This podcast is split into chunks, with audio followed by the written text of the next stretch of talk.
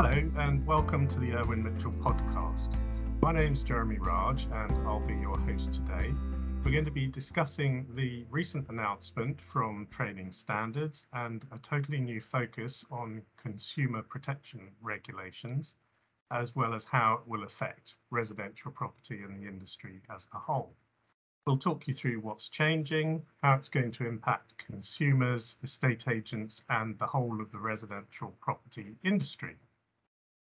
I'm delighted to say that I have two experts with me today. Kate Faulkner, well-known industry expert. Kate, I thought I'd Google you before we started. And the first entry when I Googled you was Kate Faulkner, Pilates teacher. Oh, um, I'm usually I'm, a hockey player in America, actually. Ah, right. You thought I was going to say hockey player. No, she didn't feature. I don't know if that's to do with my searching, but uh, yeah. But Kate Faulkner, the um, the Pilates teacher is described as friendly, easy to follow, and professional. And I thought, well, that, that does actually sound like Kate. But uh, I don't remember writing that. no, no, that's on the Pilates website for the other Kate. so, um, but but it, it, suits you equally well as I know from previous interactions. Kate, it does say on your website that you're passionate about the residential property market problems being solved if the media, industry, and government can work together to educate consumers. I think that sums you up really nicely, and it's clearly what you're about, as well as very much being one of the UK's leading property experts. Thank you. Also joining me today, I have Emma Cooke, who is Policy and Information Manager at the National Trading Standards, and she's within the Estate and Lettings Agency team. Welcome, Emma. Hi. Um, my research on you led me to LinkedIn. We swapped a couple of messages as well. It was nice to see that on your profile, you say you love capital letters your job and that trading standards is unknown for the rewarding profession that you find it to be. One yeah. of the other things on there is that you said you you don't sound your own trumpet enough in trading standards. So I'm hoping, Emma, that we give you the opportunity to do that today um, on the topic that we've got. Well, not my personal trumpet. I hate even talking about myself to be honest. But general the general profession itself i think um, we are unsung heroes and i think we could do a lot better with highlighting the very many things that we do for consumers on an everyday basis. Yeah absolutely. No i mean in in the short time i've known you i can tell that you're not one for blowing your own trumpet but but in terms of what trading standards does for consumers which is really going to be highlighted through today's topic I think you're absolutely right. You know, there, there, are millions of people that don't know how well protected they are through trading standards, um, and that's a great thing. Um, so, uh, just give us, even though you just said you don't like talking about yourself, just give us a little bit of background. How, how long have you been with trading standards? Um, I've been in the profession now for about 13 years. It's one of those professions where uh, I started off um, just doing admin work really for the local trading standards. I just had my children, my my second child, mm-hmm. and I wanted to get back into the world of work. And I just thought this sounds a, a really good job. I think I'm just going to have a crack at that. So I tried to do some some training courses, put in for some funding to help do different training courses, and it was turned down because of oh. funding uh, issues in councils. So I thought, well, actually, um, I I really do want to give this a go. So I paid for my qualifications myself and oh. qualified. Money well spent, I'm sure, and and a benefit to the profession and to all of us. Um, I, a, a, little bit more research that I did revealed that you'd been a speaker recently on a conference where you were talking about the ostrich syndrome. Um, yes. You were comparing in a really interesting way buying a property to buying a car and um, the different approaches that people take, um, and actually the, the kind of poor way that most people expect um, to buy property when compared to buying, in fact, lots of other things, not just cars. Oh, absolutely. I think more people research when buying a car than they do a house. Yeah. Uh, and actually, you spend a damn sight more money on a house than you do a car. Um, yeah. Over the years, you might spend a lot, a lot of money on cars, but um, it's very emotive buying a house, and it's not as easy as people think. Um, there's lots of considerations for a house, and yeah. I think that's where we're going with with what we're trying to achieve with our material information project. Absolutely, uh, and I'm glad you've said that because it it's something that lawyers say and think very often, but people think it's out of self-interest when when lawyers say, actually, look, this is really complicated you ought to take your time, you ought to spend as much money as you can, you ought to get the best lawyer that you can. And Kate, I know that's that's a kind of uh, a real theme of yours and has been over the years. Yes, I think my head's hurt from nodding so much, quite frankly. and what's yeah. also really good is, you know, is people like Emma at Trading Standards uh, and indeed in the government have started to get that buying property is not going to be like buying a car. It's not like, oh, uh, the people who um, compare it to buying a toaster. I'm like, it's not a toaster. Just forget those comparisons. It's a real tough thing to do, partly because of the nature of the wonderful property stock that we're blessed to have in this country. That makes it a complex purchase. And I think we need to, it's quite interesting. I had a conversation with somebody once and they said, well, we don't want to tell everybody it's complex because then they oh, might really? not do it. Yeah, absolutely. And it's kind of that attitude that's led us to the problems that we have when somebody thinks, oh, I'll, you know, the amount of times, particularly uh, retired people who are buying with cash, I'm buying with cash. Do I need a solicitor to buy a home? And I'm kind of like, it's a good job a lot of this is done on email because otherwise by screaming at them, because uh, we all know what how they even think that, I don't know. But we've done a bad job if that's what they think, haven't we? Sure. So look, we've set the scene, we've introduced ourselves, um, and now we're going to get to the meat of today's topic, which is the consumer protection regulations. So, what are the consumer protection regulations? Well, the consumer protection regulations were a bit of legislation that arrived on the statute books in 2008 and um, it's it's quite interesting to use the full title for this. Um, I think consumer protection from unfair trading regulations. It, arose really um, from a Europe-wide initiative at the time to make sure that consumers were protected from unfair trading practices in in most spheres of their life. And so I think it's important to realise that this isn't a piece of legislation aimed straight at uh, buying and selling homes. Um, it's about legal obligations when you're dealing with consumers um, in any sphere, really. However, it does, of course, impinge on the home buying and selling uh, process. Um, and I think the key part, Regulation 6, is a legal obligation not to omit material information from consumers. And trading standards, I think, are bringing this to the attention of more and more people in the industry. Uh, Emma, uh, how do you see the regulations? How do you see their importance? Um, and how do you see their implementation? They're a very, very important piece of legislation, actually, is probably the main pieces or the bread and butter, as, as I like to call it, for trading standards. And the, the interesting thing is that they were actually in existence uh, and they were running alongside parallel, if you like, to the Property Misdescriptions Act 1991. And it was obviously um, at a time where I think government probably thought to themselves, well, actually, we don't need the Property Misdescriptions Act anymore because the CPRs, as we as we call it, um, is actually doing um, a very good job. And the reason why I say the consumer protections regulations are actually much better than the Property Misdescriptions Act in a way is because the Property Misdescriptions Act only covered estate agency work and property development businesses, whereas the CPRs, they're much wider in scope. They extend to the whole of the UK, but they cover all consumer transactions. So it's not just about estate agency work and property development. It also includes letting agency work. I think there should be nothing new for agents when we talk about the CPRs because they have been in existence now since 2008. And the beauty of Regulation 6 is it's not just about the omission of information, it can be if they hide it, and it can yeah, be if they provide the information in an untimely manner. And the other yeah, important no. thing is is obviously it's it's something which can impact a consumer before entering a contract, whilst negotiations are taking place, and after entering into a contract.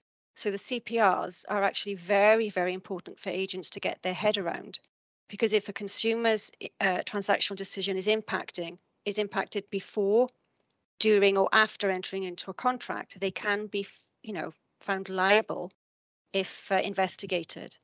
Yeah, absolutely. I lots of really interesting points there, Emma, and we'll be coming back to some of those in due course, particularly the timing side of things. But I mean, just going back to the original 2008 thing, I, I certainly remember from private practice that that people really focused on the Property Misdescriptions Act and didn't necessarily think that that the CPRs were going to affect them you're really saying at trading standards now, look, this is a really important piece of legislation. It's going to be policed in a different way. It's going to be enforced in a different way. Is that right? It's not going to be policed in a different way. Okay. Local trading standards and, and ourselves at, at national trading standards level, we would be investigating any cases of material uh, information being omitted or hidden, just as we would without this piece of work um, it's it's a case of local trading standards as well as ourselves can investigate any complaint, if you like, and it doesn't necessarily have to be about omissions. It can be about misleading actions. So where they've intentionally misled somebody, it can actually uh, look at ag- aggressive practices where they have coerced or used undue influence against a consumer. It can even look at uh, different offences where they're outright banned offences. So, for example, claiming they're a member of a trade association or a redress scheme right. where they're not actually authorised. So, using a logo when you're not authorised to do is an outright banned offence, as we call it under the CPRs. And of course, you've got trademark offences. If the logo is protected by trademark, you have intellectual property that needs to be protected and uh, enforced against. So, we can actually look at um, intellectual property too. Absolutely. Uh, I mean, again, there's there's a fair few things there that I think we're going to come back to, but I'd like to just stick with, although this is a very wide-ranging piece of legislation which is going to affect lots of different aspects, what is actually changing? Because um, from my reading, by the end of May, phase one of your project is coming in, and then phases two and three are going to follow. So, what do people listening now need to change if they haven't already complied with what they should be doing? Okay. Um, well, we've actually released the, the parts, um, which are part one, if you like, phase one. Mm-hmm. And what agents need to ensure is that they have this uh, information at the point of listing. So, what we're asking agents to do is to ensure that they actually have price, tenure information, and council tax band. Sure. Tenure information is is absolutely crucial. So it's not just a case of saying it's freehold or it's leasehold. It goes much deeper than that. So if it's leasehold, you have to say how many years are left on the lease. We also require ground rent information and any review period, as well as any service charges, and again, uh, any review periods. Yeah, I mean, people particularly uh, at the legal end of the profession will be aware of how crucial things like ground rents can be because if the ground rent in a lease has been drafted badly, you may not be able to get a mortgage. Mm-hmm. Um, and, and there are other other reasons why the rest of the information is also vital. Um, and I know you're focusing on on making sure that people do uh, describe council tax bands, for example, and, and other things that are going to be um, seen as material, i.e., must be disclosed information at the outset. Now, uh, I wrote a short piece recently where the general response seemed to be, oh, we're already doing this, this isn't a big deal. Um, so, Kate, uh, I, I realise that uh, this is provoking a reaction from you. Do you want to step in? Um, we can ignore it, can't we? It's not a big deal. We already do all of that. It is shocking the number of properties that are promoted, obviously, particularly flats, without the correct leasehold information, even to the point of not mentioning their leasehold. And the the some of the biggest culprits, which of, there's, there's no excuse for, are developers and housing associations and mm. trying to get that information out of them. We know a developer selling at the moment, they've said that they have got uh, plots that are under offer, and we couldn't get the leasehold information out of them. So how was that possible? And everything that, that we want, we need to do in this market is to reduce fall throughs and stress, both for consumers, good for the industry too. And I have a little sympathy sometimes with agents because they're trying to get the information out of the consumer. But I have no, you know, th- there's no excuse for developers uh, to not give that information and they need to buck their ideas up. So if we Yeah. had proper leasehold information, I'm confident that we could start uh, really making an impact on reducing fall throughs. It's all part of the upfront, but one of my biggest bugbears is this. And I think, you know, we talked about blowing trumpets and stuff, and Emma might not like this, but fair play to Emma and James. They've done a brilliant job on putting this forward, and it will make a difference, a massive difference. One of the issues is, is that in the old days, you used to go to an agent to get your information and then they would be able to talk you through flats and leasehold and stuff. People now go onto a portal, fall in love with the property, don't That's a don't really know interesting anything. point, actually. That So- hadn't occurred to me before that that um, there was a lot more face to face and discussion. Whereas if people are working through portals, there isn't really the chance to um, chat to that extent. Although a lot of the portals will have chat facilities, etc.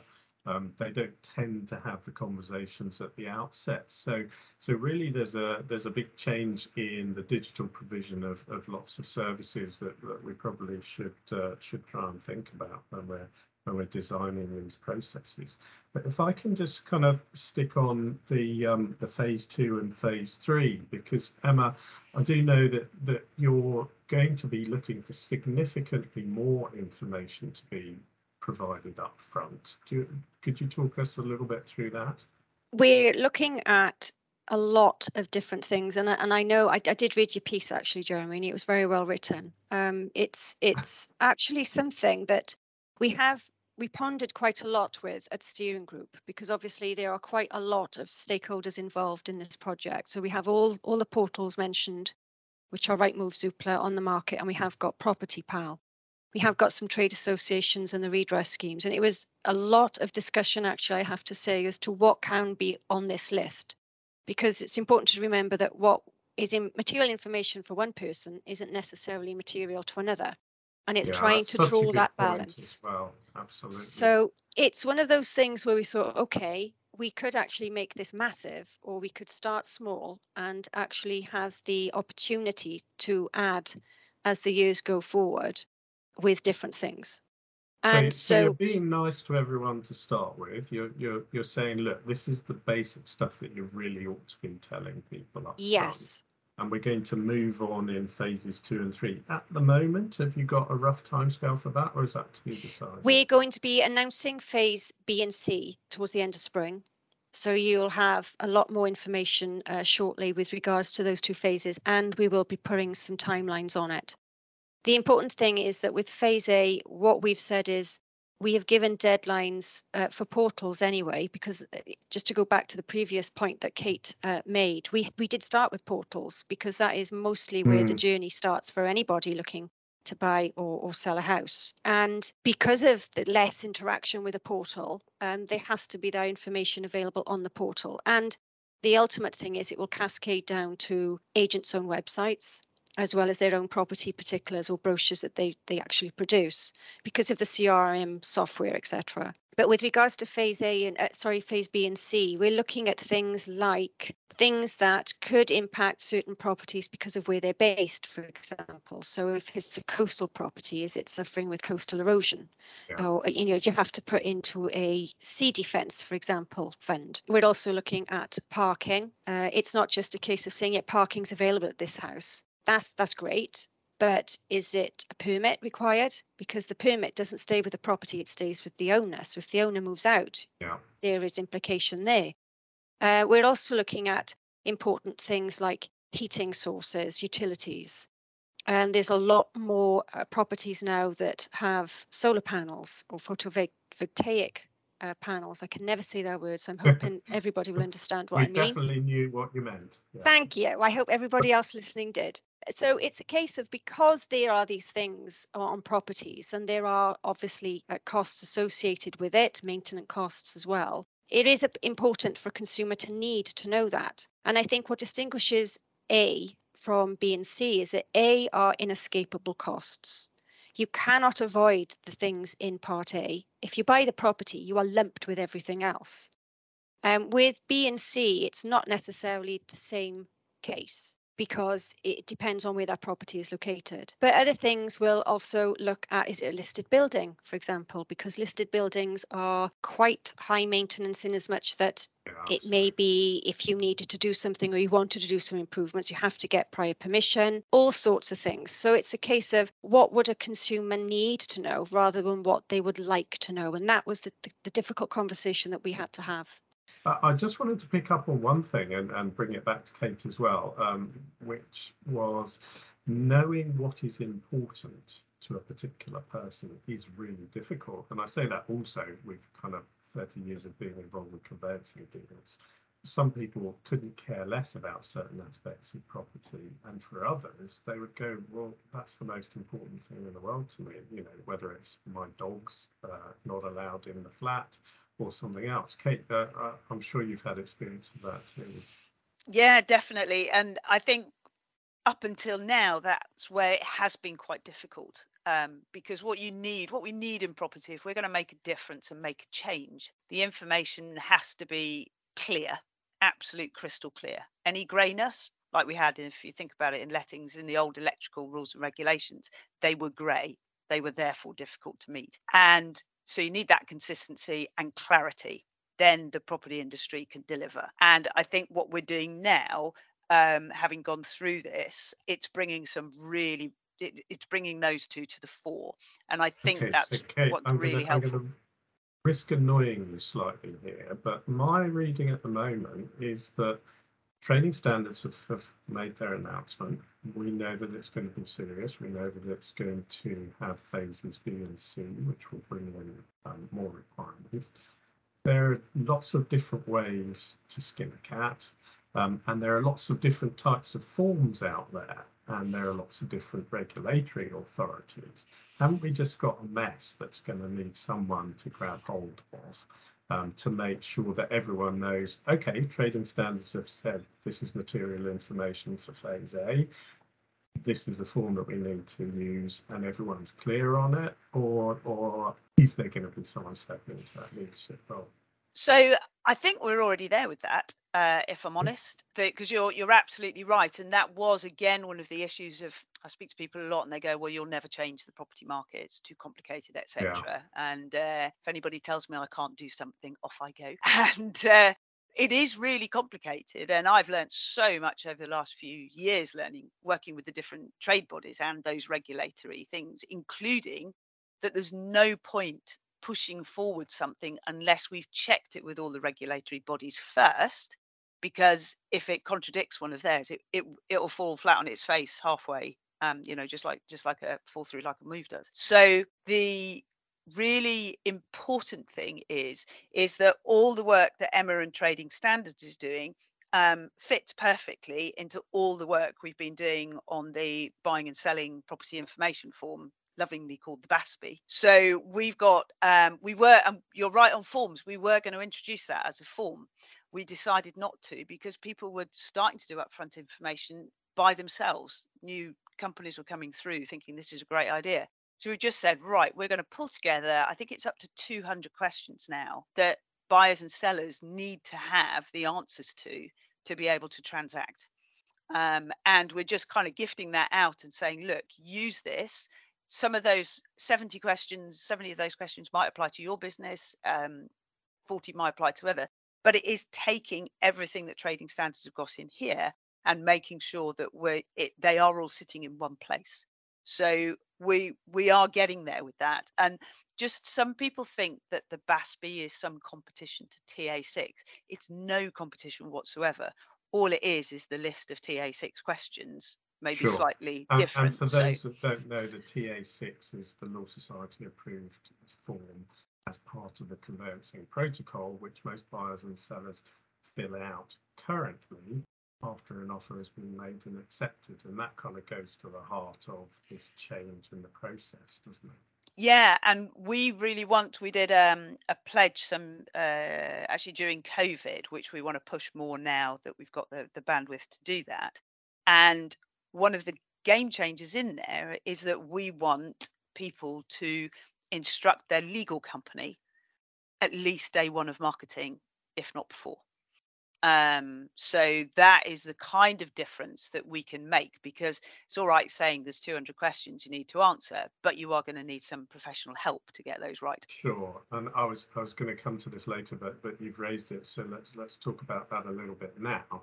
For those that have been in the industry long enough, this feels really like a bit of a resurrection of HIPS, the home information packs that came in went out again, um, never really caught on and had all sorts of problems.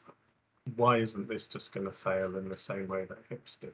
Yeah, it's it's a fair question. I can tell you now, it's nothing like HIPS, nothing at all. I knew I was along the hip sort of bandwagon, if you like. I was writing the property books for Which at the time. And I was so frustrated that that was so badly handled. And with everything I'm doing on the home buying and selling group, this is what my learning was, is we just didn't talk to the right people early enough to develop the answer to the question that people wanted was how do we make buying and selling easier? So that was the error.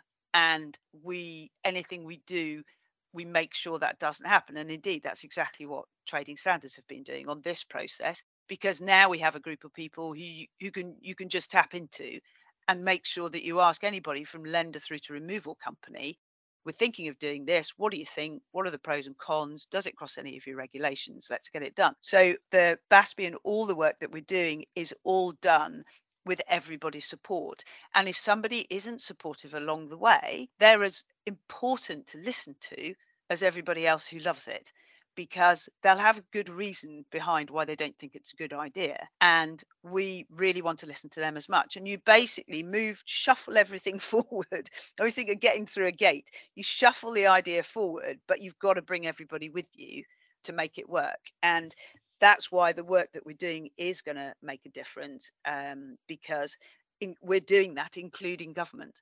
So all the different bodies are there the one man bands, legal companies, the franchise organizations, the big corporates, they're all in on the decision making from day one.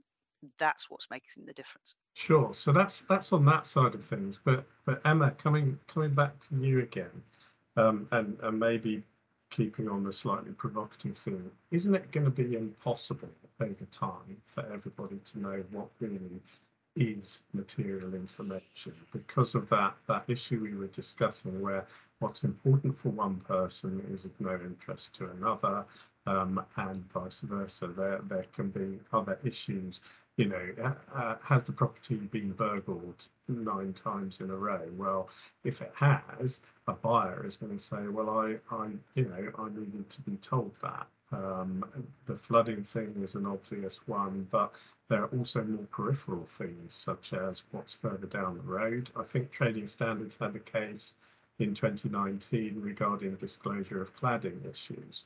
Um, is this not just going to grow and grow and grow so that, you know, maybe five years down the line, we're just going to be flooding consumers with information that they then switch off to a little bit? Is that a danger that you see?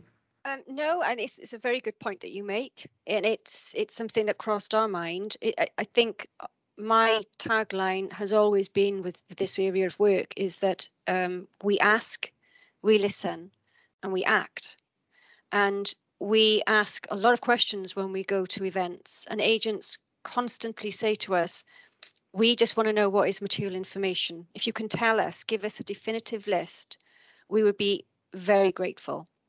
And that is exactly what we are trying to do. I mean, what you'll notice is that the CPRs doesn't come with a prescribed list of what is material information, which is very exactly. unhelpful. Yeah. the Property Misdescriptions Act did have 33 matters, which was incredibly helpful, but that's yeah. been repealed. But if an agent looks at those 33 matters, I don't think that they would be very shocked to discover that quite a few of those are going to be in Part B and C. So there gives you the clue with regards to well you know could this become you know a, an out of control machine if you like? No. What we're saying is the basic material list that we have provided is just that. It's basic. It's as long as these are included in any listing any additional information that an agent wishes to give is entirely up to them. We are not stating that everything that they have been doing up till this point um, is no longer required because it's all about what consumers are also um, happy to see. It's user experience as well as consumer knowledge being increased. Uh, and it's a balancing act, actually. But I don't think there's any danger because obviously, when consumers become more educated, because there is educational work which is running yeah. alongside this, when you have an educated consumer, they are an empowered consumer. And an empowered consumer can actually do a lot with that knowledge because knowledge is power and they can start asking questions. And I think agents need to be prepared for that. It's not just about this, it can be other things. Absolutely, and I, I think that's a key point. Um, but but moving on, that all sounds perfectly reasonable. There is a there is a tough side to this, isn't there? Because um, the regulations uh, can result in an unlimited fine for breaches uh, maximum two years in prison. Is that yep. something that you see as key to this moving forwards, or are you just going to be saying, look, unless there's an, a, a, really egregious breach, um, we're hoping to, to kind of play it through the education piece? What we've wanted to do all along is work with industry that is the key thing for this because success you people will only follow if they feel part of the journey and i think that has always been key to us is to work with industry which is why we've done a lot of talking over the last two and a half years with a lot of different stakeholders and i i, I have to say that you know if if we do know of any non-compliance, I, I, know that you know our team certainly will will look into that pretty seriously um, because it's something that we've been speaking about since our you know our, our, our team came into, into fruition in 2014 and it's a case sure. of if agents are asking us and we're telling them if they're not listening um, there's a problem there isn't there absolutely look one one of the things i've been quite engaged by uh, ever since grenfell is is um, building regulations enforcement thereof and how the industry's really let itself down um, mm. with, with people's safety on this, do you think you have sufficient resources? Is it is it well organised enough? Are there enough people? Are you going to be able to enforce it properly, or, or is there an issue that needs to be worked through? Do you need help, more help from uh, involved players within the industry? It's a very good point, and I think I will always say that there's not enough trading standards officers in the UK. Full stop. And that is a fact because I think in the last 10 years, I think trading standard services have been decimated by up to 50%. And wow. in that same in that same period of time, there's been lots more legislation which has been passed, which are falling into the remit of trading standards. And it's a case of we're firefighting at the moment. And that is not a place that a trading standards officer likes to be. There's a lot more proactive work we would like to be doing rather than reactive. And then when it does come to reaction uh, of different things that come to the attention, you then have to do your own internal matrix, if you like, as to what can we take and what can't we take. I mean, trading I, I... standards are intelligence led. So the more intelligence that you get, the, yeah. the better prospects you have for, for prosecution. Yeah, no, I mean, I, I am in no position to speak for the industry, but certainly a lot of people that I know within the industry want things to improve. Kate, you have a much better exposure than me to kind of a range of people within the industry. What, what's your feeling on, on Emma's point and, and how we can help with this? Well, I think it's a really good one um, because one of the issues when I've been out and about with everybody is that there is no facility for a legal company, for example, to complain about a surveyor. So there's no sort of cross sector professional sort of problem pointing, if you like. And I remember, and this is a, lady I met on the legal side, and she's like, "This this surveyor just tells you there's damp everywhere, and there isn't." And I've had it three times now, and we've lost three sales. Well, you got everybody needs to be able to do something about that and it may well be whether that's the case and might be able to help me on this but it may well be that this gives us some opportunity to do that because some way shape or form there will always be people who aren't doing their job properly and affecting lots of people locally and we have to be able to have a facility to call that out and maybe this gives us an opportunity to to do that because um, it, that that doesn't help anybody uh, when you're buying and selling a home if you've got somebody that for whatever reason has got a bad damp meter perhaps and is just calling out damp in every property and it's it's the meter that's the problem absolutely and and that thing of, of people working together is clearly um, how how all of these problems are going to come to a sensible um, resolution rather than just focusing on one area. Because I mean, I've certainly had um, feedback from within the legal profession saying, well, look, this is mainly about estate agents, isn't it? They've just got to do some extra work. It's nothing to do with us. Can we get away with that, Emma? Uh, not really. Um, I think you just, think um, so. it's, it's not a case of, oh, well, never mind, it's not my problem. It's a case of you have to report it somewhere because if we don't know about it, then nothing can be done. It's as simple as that. And I think another important thing to, to highlight is that consumers have the redress schemes also to, to have some respite if they have got a complaint against an agent. And, and they do a fantastic job. Both redress schemes are there Yeah, to help consumers. I, I mean, in, in terms of that, if you if you then look at consumers' understanding, that's a big education piece, isn't it? Um, I wonder if enough uh, is going to be done to make people realise that they are going to be entitled to all of this up front. But also on a related point, are people going to want to pay for it? Are the right people going to do it? Because to be fair to agents, when you're saying you need to disclose the terms of the lease and the council tax, a lot of them will say that's not a problem, we can do that. Some of the other things, like maybe restrictive covenants on the title, um, or some of the more obscure searches that need to be done, or, or an understanding of things to do with listings, you're probably going to need someone with some legal training or, or someone that normally would come in after the deal had been agreed and the due diligence started and two lawyers that were being paid uh, were on it. Um, Kate, do you see that as an issue? Well, this is where what we're getting now is joined up thinking. So we recognise that issue, and that's why we want to push for consumers and uh, sellers to get their legals done up front. I've done it for years now with various properties, uh, and oh boy, it makes such a difference.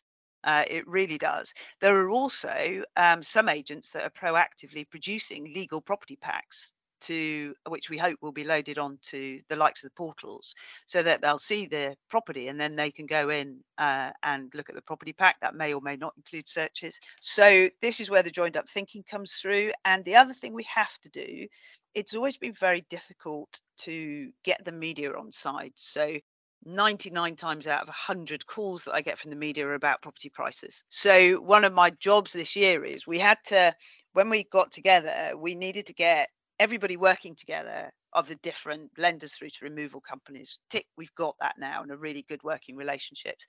Then what we needed to do is to build a good relationship with government on the home buying and selling side. We've got that. And to be fair, they do a great job for us. And hopefully we do a good job when they need our help. The last piece in the puzzle is cracking the media and encouraging, coaxing, whatever we have to do to show the media that there's a lot better stories out there and that actually we we did do this on stamp duty. We worked really closely with the media to make sure that they knew that if they hadn't made their offer when the first deadline was in november they hadn't made their offer then the likelihood was they may not complete before the end of march and they needed to have their stamp duty ready. When the final deadline came of the big uh, relief in the end of june the media was struggling to find anybody who had got a problem and I went on one interview and I, I could have almost cried to be honest, because the guy said to him, What would have happened if you hadn't have completed at five to five on the 30th of June? And he said, Well, I'd had a letter from my legal company to tell me that I needed to make sure I had the stamp duty available because it might not happen.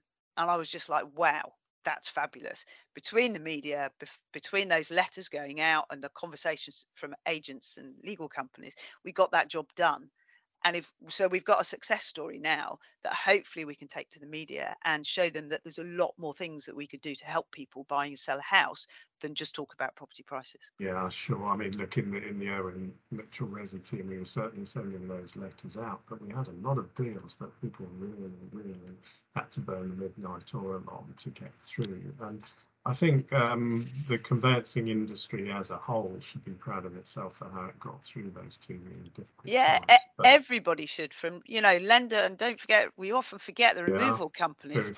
geez they Yeah, they couldn't be COVID compliant, remember, from day Yeah, one. How scared were they? You know, we were all in our offices and homes. They couldn't stand two meters apart. They had, you know, they were terrified, bless them, but they still went out there because nobody could move without them. So everybody did an absolutely stunning job. And actually the nice thing is is that's been recognized. That Yeah. that that we've had thank yous from people in government to say you did a good job, guys. Yeah, no, And no, you're quite that's right. not a- happened before. Absolutely. Shout out to the removals people and all others. Um, Uh, and yeah. there are lots of people in, in lenders working really hard to get those through too. But of Jeremy, I wanted to come Yeah. back onto another point of yours, Emma. if I could. Um, you know, you asked the question, you know, would people want to pay for this information early? I, I, I don't understand why that would be an issue because they've got to pay for it anyway. It's just in the different order of things.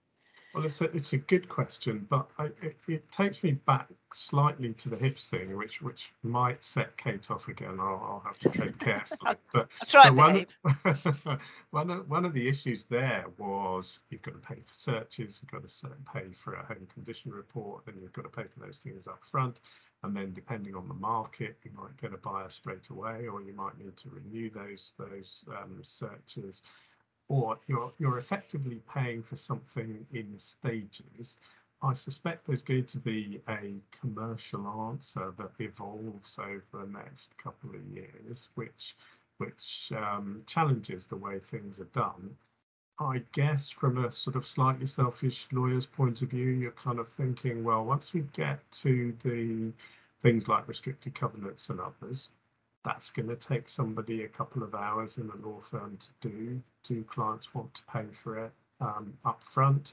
They might change their minds. You know, um, we do have this bizarre system, which isn't changing in itself, whereby up until the point that we've exchanged contracts, everyone can walk away. And, you know, having the information up front will stop a fair bit of that, but it also means that work has to be done. And as we get more and more complex with that, I think there are going to be some issues. Kate, you've been talking to people about this in the market. Do you have a, a different view?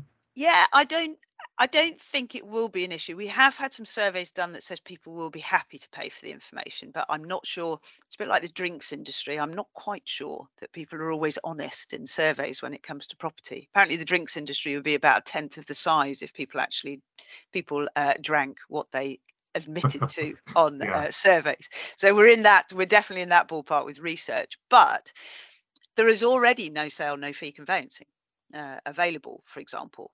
Um, there's already no sale, no fee estate agency. So the the potent that for me, I think the industry's got to go. Do you know what? If we do get all of this information up front, if we do post properties with leasehold information correctly, and then we educate consumers to ask for this information and ask um, to make sure that that their agent and their legal company is doing all the asking all the right questions, then the cost saving throughout the rest of the buying, selling, and process for the industry will be huge because nobody wants to be six to eight weeks into an, an offer being made only to to wait for the lender for example to make their offer you know before they do the searches Yeah, sure. No, It's- I- I- everyone I- hates that, and and it- it's ridiculous. Yeah, um, on, on yeah. so we've got a my attitude with things like this is is it the right thing for the consumer and will it help the industry does it have that secondary result and it helps buckets i mean it's just bucket loads stress wise job wise so, So let's just find a way to get it done is my attitude and we will Fair enough. That that's the consumer helping the consumer. Trading standards, obviously, that's that's a core tenet for them. But let's let's flip it slightly. Um, what about the people selling?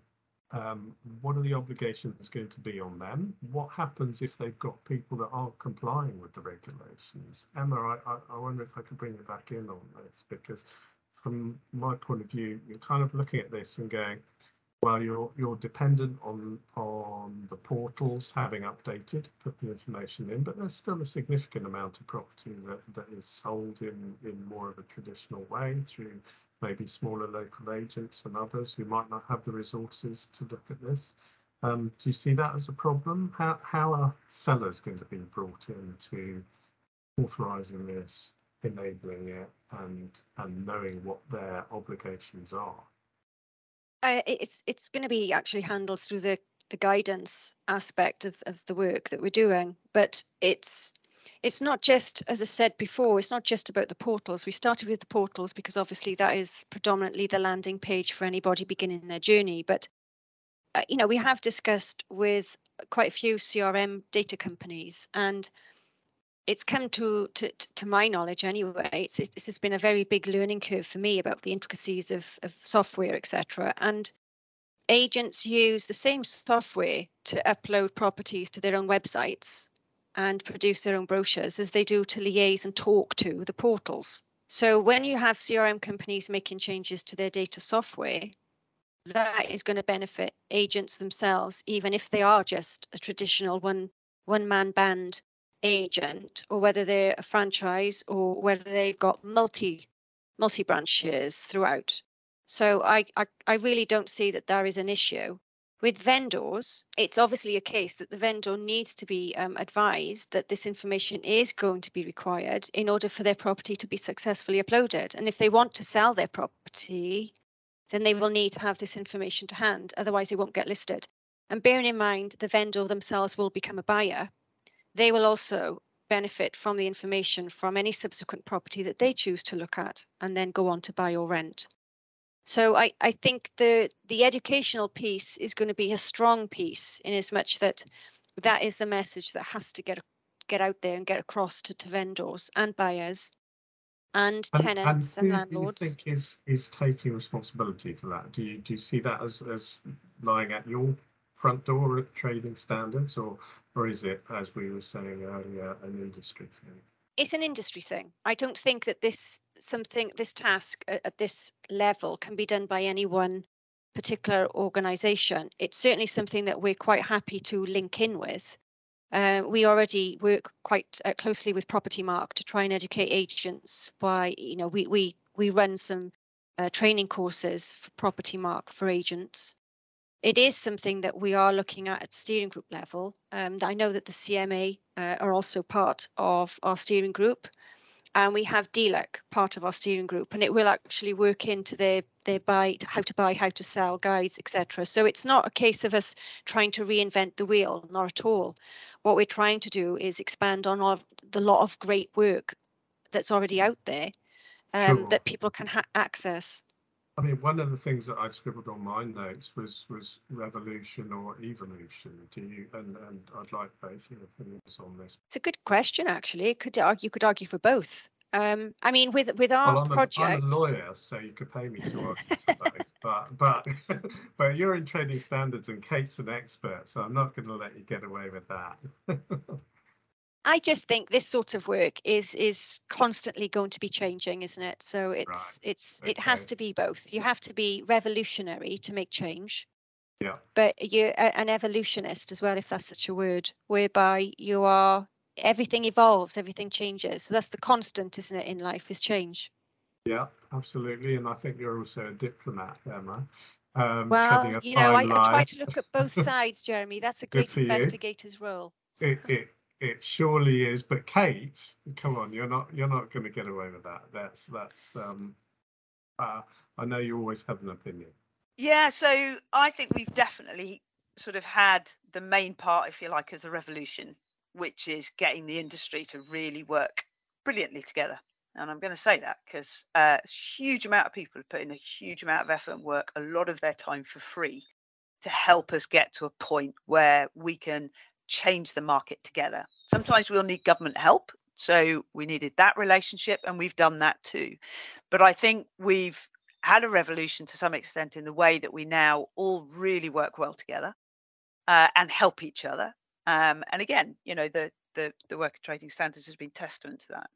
Um, that they're doing now. They've listened and they they've come up with something better, and that fits in with all the work that we're doing of the changes uh, on the home buying selling groups. So from here on in, we haven't finished the revolution yet because we really need to impact people's moves. We need to make sure that those sales uh, fall through. That we need to get those down.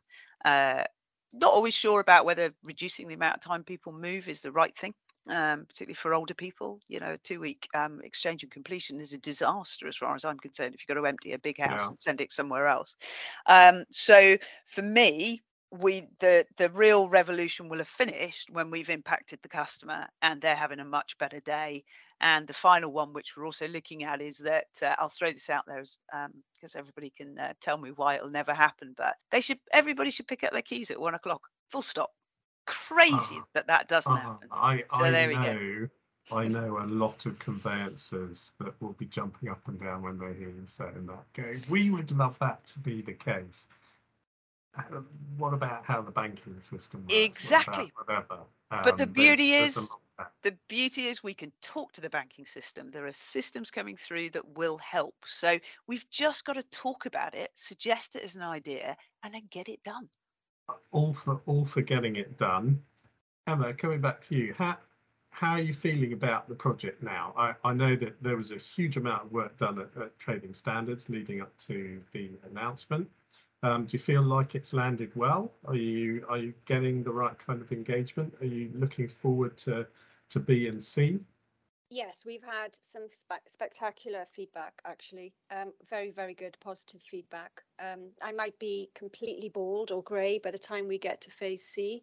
Um, but it'll all be worth it, of course, I'm sure. Um, but it's no, it's it's something that I'm extremely passionate about. Um, and I know I speak um, a lot sometimes at, at Kate meetings and sometimes Kate probably just has to try and get me to shut up sometimes, but it's it's something that I'm very, very passionate about. I'm extremely relieved, in fact, that now we have it announced. Um, and I'm looking forward to all the hard work because there is hard work ahead. It's not something that we can say, oh, okay, we've announced it now and that's the end of it. I think now is when the hard work starts. And, and we are working incredibly hard behind the scenes. We are looking at uh, looking, for example, where uh, if for ex- there is a missing data field, uh, there is that information, that wording for a consumer to see, well, why is it important? So we're working on consistent wording for portals to use. We're also looking at um, how the information can be um, easily displayed. So we're trying to help the CRM data software companies work well with the portals and it's oh it's that constant communication always it, the talking doesn't stop just because we've announced it the talking in fact increases now and um, Sure. it's some excellent conversations that we're having Yeah, no, I'm really glad to hear that. And you mentioned the passion that, that was being brought by by your team to this project, and I'm I'm sure that's that's reflected really well in in how it's gone down amongst the profession. Um, and hopefully, in due course, with consumers when they realise that this is going to help them uh, reduce those fall through rates, etc. Um, Kate, any final thoughts? Yeah, I think the the main the main thing is really is that is that is to sort of, sort of end with, I guess, is that I've got loads of people that I work with like Emma every day. And they, like you said earlier, Jeremy, they people want change. And nobody's ever had a, a home for that change, if you like, to be with other people that also want change.